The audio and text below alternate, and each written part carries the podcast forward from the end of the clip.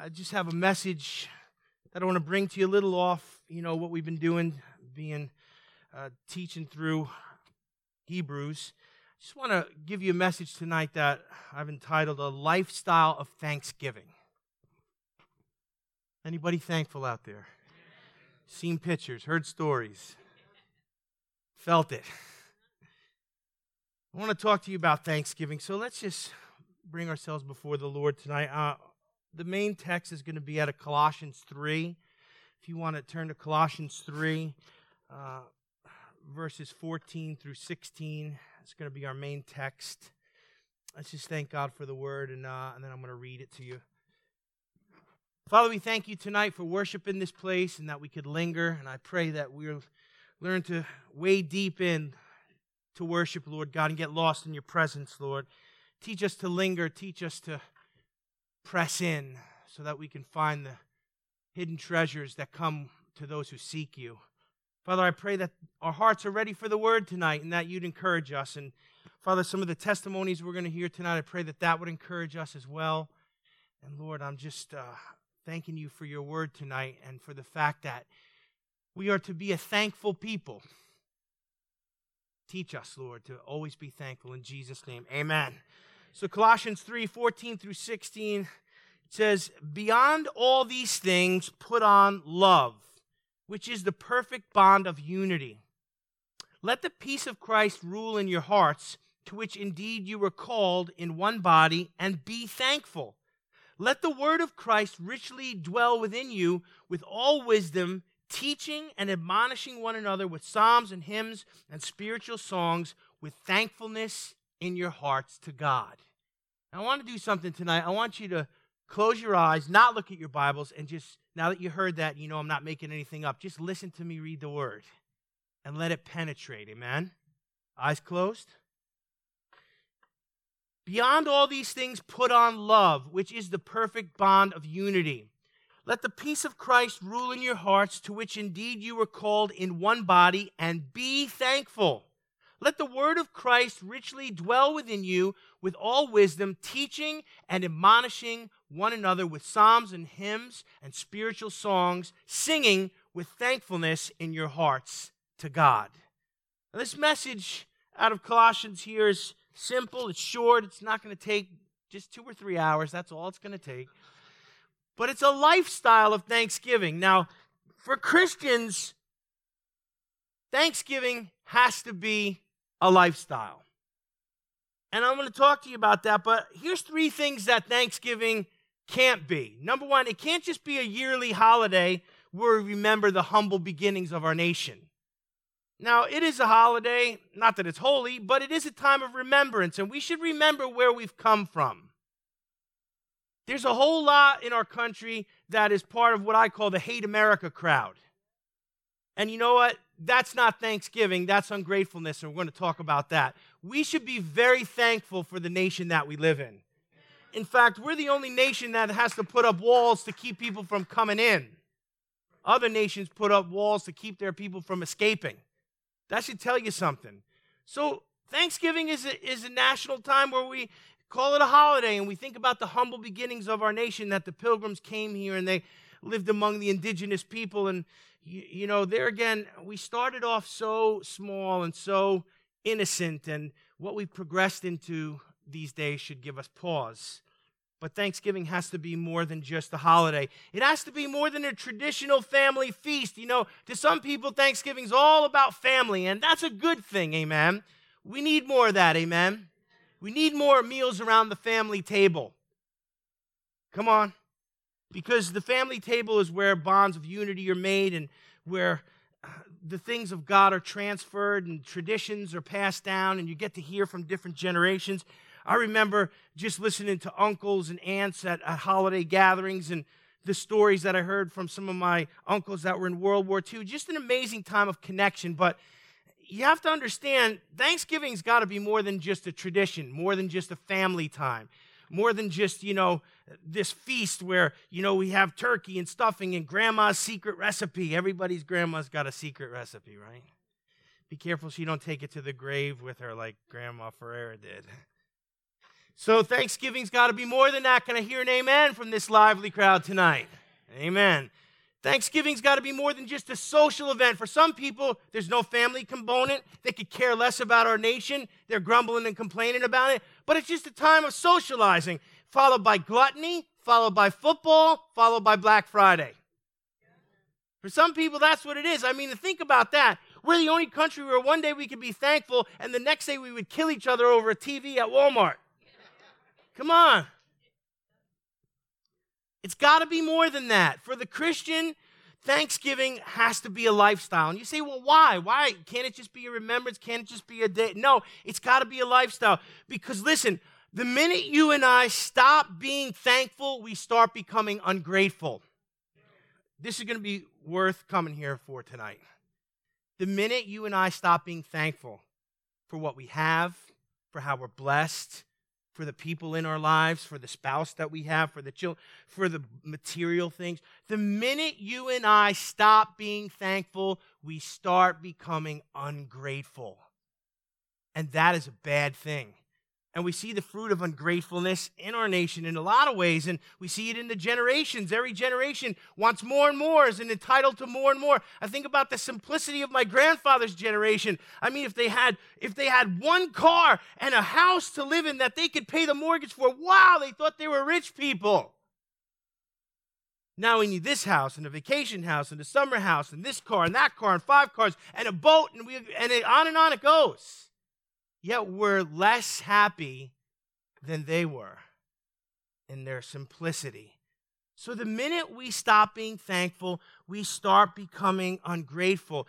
2 Timothy 3 2 shows us that ungratefulness is not just, you know, a, a negative, you know, personality trait, but it's a serious sin and it's a sign of the times in the last days. 2 Timothy 3 2 says this, For in the last days, what? Men will be lovers of self, lovers of money, boastful, arrogant, revilers, disobedient to parents, ungrateful, and unholy. Did you hear? Ungrateful was in there. It's not a, a, personality defect. It's not just because, you know, you got old and you got crusty and crotchety. No, it's a serious sin and it's a sign of the end times. In the last days, I mean, look what it says lovers of self, lovers of money, boastful, arrogant, revilers, disobedient to parents, ungrateful, and unholy. Do we see any of these things around us? If not, we need to open our eyes because the signs of the times are there and ungratefulness is there and it's a serious sin and it's something that christians should root out of our hearts completely now our text was colossians 3 14 through 16 and we read it and paul shows us a path that leads to a lifestyle of thanksgiving in this text the first part of it was beyond all these things, put on love, which is the perfect bond of unity. Let's talk about that. How do you live a lifestyle of thanksgiving? Number one, living a lifestyle of thanksgiving requires being a lover. Anybody love love? Anybody like being a lover? So much good comes out of the expression of love when God expresses himself through us. God is love. And those of us who come to him must, you know, realize that's his nature. So if we're going to reflect him, if we're going to be Christians, we have to be lovers. Amen. Cultivating a lifestyle of thanksgiving requires us to be lovers. Now, being a loving person isn't just a personality trait. Do you, you see how certain people they're just naturally, you know, they're they're loving. Do you ever meet people like that? Two people. I mean, some people it's just easy for them, right? And you say, well, it's just a personality trait. You're born with it. No, being loving isn't a personality trait. It's not a cultural construct. Well, this group of people, you know, this one, this one tribe in the middle of the Amazon, they're really loving because that's their culture. It's not a cultural construct. It's not, you know, something you're born with or you're not born with. It's not, you know, something that, you know, you inherited. It's not an anomaly for a few special people who are just born loving. No, being a loving person is a choice. See what it says here. Beyond all these things, put on love. I want you to hear that. It's implying that you can put on love. Now, not putting it on in a way that's, you know, disingenuous or, or kind of like a, a front or a show, but putting it on like a garment. You say, how, how do you do that? Well, the closer we get to God and the more we fall in love with Him, the more we begin to reflect His nature. And God is love. If we're to put love on like a garment, we have to get close to God until we begin to reflect His nature. Put on love. Listen, it becomes very hard to remain thankful if we're not if we're motivated by anything other than love. You see, you know what steals our thanksgiving away? You know what makes our thankful heart come to the place where it's ungrateful? It's when we stop loving. See, in any other condition, it's hard to be thankful. Why? Because only love is unselfish. Everything else is selfish. Only love is others centered. You know, the key to be loving is to stop looking inward so much and look outward. Being loving is others centered. Now, you might have thought, man, I just wanted some Hebrews tonight. And we're, we're knee deep in this stuff, and now I got to put on love like a garment and be like God and reflect his nature and push aside ungratefulness. Yeah, it's all about being other centered and self sacrificing and more focused on giving than getting. We live in a world that's all about getting, getting, getting, getting, getting. When I got mine, then maybe I'll be nice to you, but I got to get mine. That's not love. Look, and if you, you think you don't struggle with this, you're not looking close enough in the mirror. I struggle with it. You struggle with it. Our nature is to be selfish, but God wants us to put on love like a garment. If we do, we'll be able to maintain a lifestyle of thanksgiving. If we don't, it's going to be really difficult. 1 Corinthians 13, 4 through 7 says this about love Love is patient. You've heard it. Love is kind. It's not jealous. Love does not brag. It, do, it is not arrogant. It does not act unbecomingly. It does not seek its own. It is not provoked easily does not take into account wrong suffered, does not rejoice in unrighteousness, but rejoices with the truth, bears all things, believes all things, hopes all things, and endures all things. If you want to understand how to love, follow Jesus to the cross.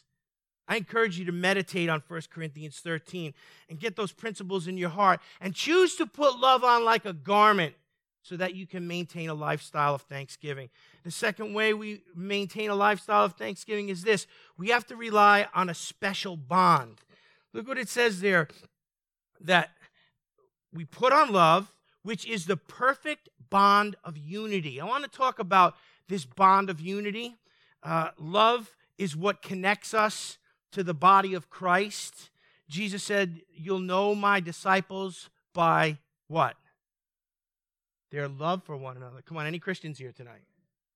You'll know my disciples what? By, you know, by how they get along, or by how they all have the same political opinion, or by how, you know, they all make the same amount of. No, you'll know them by their love for one another. So, love is this bond of unity that connects us to the body of Christ. Unity is not the byproduct of man's ability to compromise. That was a mouthful, but you need to think about it because it's what the Holy Spirit put on my heart for you tonight. See, our world says if you want unity, you've got to compromise. And you've got to compromise with the world. And some Christians have. Come on, it's quiet tonight.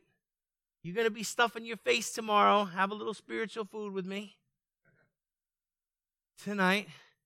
So here it is you know, well, if you want unity, you have to compromise. And this is what's pushed on the church and it's pushed on Christians. And like I said, some Christians do compromise with the world. And you know, they'll tolerate all kinds of wickedness and they'll they'll be all right with it and they'll just, you know, not not confront it. And and all it does is dilute our faith and we get further away from God and we lose the love that we have and we get disgruntled we become ungrateful and it's a downward spiral. But this bond of unity that comes from being part of the body of Christ, it doesn't require compromise. Unity is a gift that Jesus purchased for us as believers. We do not have unity with the world. Please, Christians, stop trying to unify yourself with the world. The Bible says that what if we love the world, we are enemies of God. What fellowship does darkness have with light? I saw some people online, some Christians standing up for righteousness, talking about, you know, protecting the lives of the unborn. And this other Christian attacked them and said, You're being divisive and you're breaking our unity. And I wanted to jump through the screen and grab that person and shake them and say, We are not supposed to have unity with the world. Us compromising our moral stances so that we can have unity with the world is foolishness. It dilutes the church and perverts the gospel. You and I are not supposed to have unity with people who, who are, you know, want to abort babies and, and redefine gender and all these things. No, we love them, we pray for them, but we don't compromise with them. Because then it's not the gospel anymore. Then we're not light at all. And then we have no power to dispel the darkness. So our unity is not with the world, our unity is in the body of Christ. And when you and I learn to appreciate the amazing benefits and privileges that are afforded to us every day by being part of the family of God, we are going to be grateful and overflow to thanksgiving. Do you know what should make us grateful and thankful? Our brothers and sisters in Christ. And it's in the body, it's this special bond of unity that comes when we're filled with love and we love one another and we are the family of God. Oh, what a blessing it is there the soul that says, Well, I don't need the body of Christ. I don't need anybody else. I, I can do it all myself. You know, that, that disconnected person, that's the person that slips back to being ungrateful and is not thankful. Why? Because that's a hard way to live. Doing it without your brothers and sisters, doing it without the family of God, trying to make it all happen on your own, even without Jesus. Living a life of thanksgiving requires us to be lovers, it requires us to exploit that special bond that comes from being part of the family of God. And number three, I'll close with this. told you it wasn't going to be long and painful. Living a lifestyle of thanksgiving requires one last thing, and that's the acceptance of peace. Look what it says here. Let the peace of God rule in your heart. So it says, put on love, which is the perfect bond of unity. Verse 15, let the peace of Christ rule in your hearts, to which indeed you were called in one body, and be thankful. So there it is.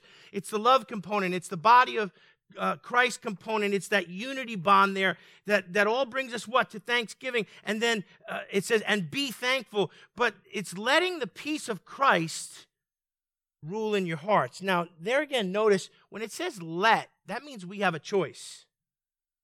Jesus left us peace as an inheritance. You say, well, I got no peace. Then somewhere down the, lo- down the line, we have chosen to cast the peace aside and take the cares of the world upon us, and we've become anxious. So there's a peace component here that is required for Thanksgiving. If you and I don't have peace in our hearts, if we're not lovers, if we're not unified with the body of Christ, out of step with the world, but in step with the things of God, and we have no peace, then we're not going to be able to remain thankful. Let the peace of God rule in your hearts. Listen, to be thankful to the point where thankfulness becomes a lifestyle, we're going to have to have peace in five key areas, and I'm going to read them to you. The first area that we've got to have peace is, is this it, we have to have peace about our eternal destiny. Have you accepted Jesus as your Lord and Savior? Then you're saved and on your way to heaven. Amen. Are you at peace with that? Does the devil tell you you're not going to make it, you're lost, it didn't work for you, it's going to work for everybody else, you're, you're only half saved, or you never really meant it, or, you know, you should probably just go back to the way. Does the devil mess with you or just with me? Come on. You and I need to have peace about our eternal destiny. I'm saved and I know it. That should be the cry of our hearts. Thank you, Jesus. You see, when you're saved and you know it, you can't help but being thankful. It doesn't matter. It's like the song we sang tonight. You know, it doesn't matter what the world throws at us. Amen. I know my God's made a way.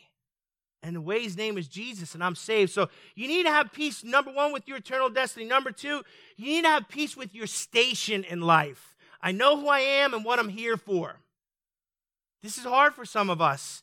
And, and, we think, well, it must be something magnanimous and big and lofty with a title. No, sometimes it's not, but it's better to be a doorkeeper in the house of my God. Amen. It's better to be humble and small and just be doing. Some of us are just here to be a testimony. Some of us are just here to raise godly kids. Some of us are just here to have a consistent lifestyle that models Christianity for the next generation. We need to be at peace with our station in life. Number three, we need to be at peace with our gifts and our weaknesses. We've all got gifts and their strengths, and we all have weaknesses, amen? There's none of us that don't have any weaknesses. There's some people who try to be strong, appear strong in everything, but it's a facade.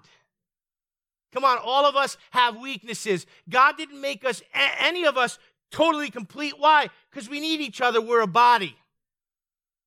I, I, see it in marriage where I'm weak, my wife is strong. Where my wife is weak, I'm strong. We balance each other out perfectly. Amen. She's not trying to be me. I'm not trying to be her. She's not trying to outmail me, and I'm not trying to outcry her. Amen. You get this? The world doesn't get this. We've got to be at peace with our gifts and our strengths and our weaknesses. I know what I'm good at, and I know what I'm not. I know my limitations. Come on. You see, people who are just constantly trying to push the envelope and trying to be strong where they're not strong and, and trying to cover up weakness, they're, they're never thankful. They're never at peace. They're always striving, and, and it, it sucks the love and the joy out of our living. Number four, we've got to be at peace with the lordship of Jesus Christ.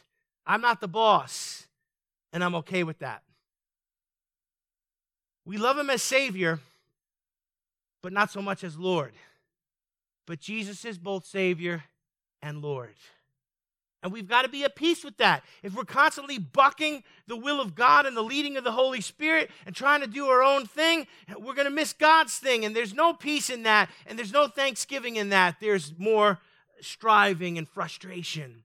Number five, the last key that we need to be at peace with if we're going to have a lifestyle of thanksgiving is this laying our lives down for the kingdom of God.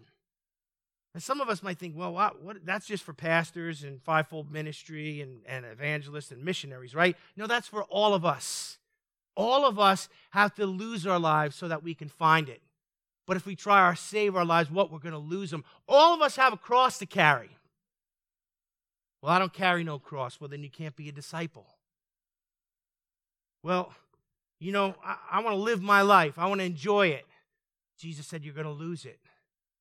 You and I have to be at peace for laying our lives down for kingdom things. Amen. Jesus is the boss, He's Lord. We're at peace with our eternal destiny, our station in life, our gifts and our weaknesses, our, the lordship of Jesus Christ, and, our, and the fact that our lives need to be laid down so we can find them. These are keys to peace. These are keys to having a lifestyle of thanksgiving. In the final analysis, uh, Colossians 3.15 is going to tell us just to be thankful. And in the final analysis, as with most things in life, living a lifestyle of thanksgiving comes down to a personal choice. Well, I wish I could be thankful. Well, stop wishing and choose to be thankful. And no matter, listen, listen, this has been not the easiest year. Anybody, anybody like, you know, to do 2020 again? I'm not sure 2021 is going to be much better. I, I hate to burst your bubble. I hope so. Maybe. I don't know. But this I know my God is on the throne, and I'm saved, and I'm headed for heaven, and I'm thankful. Amen.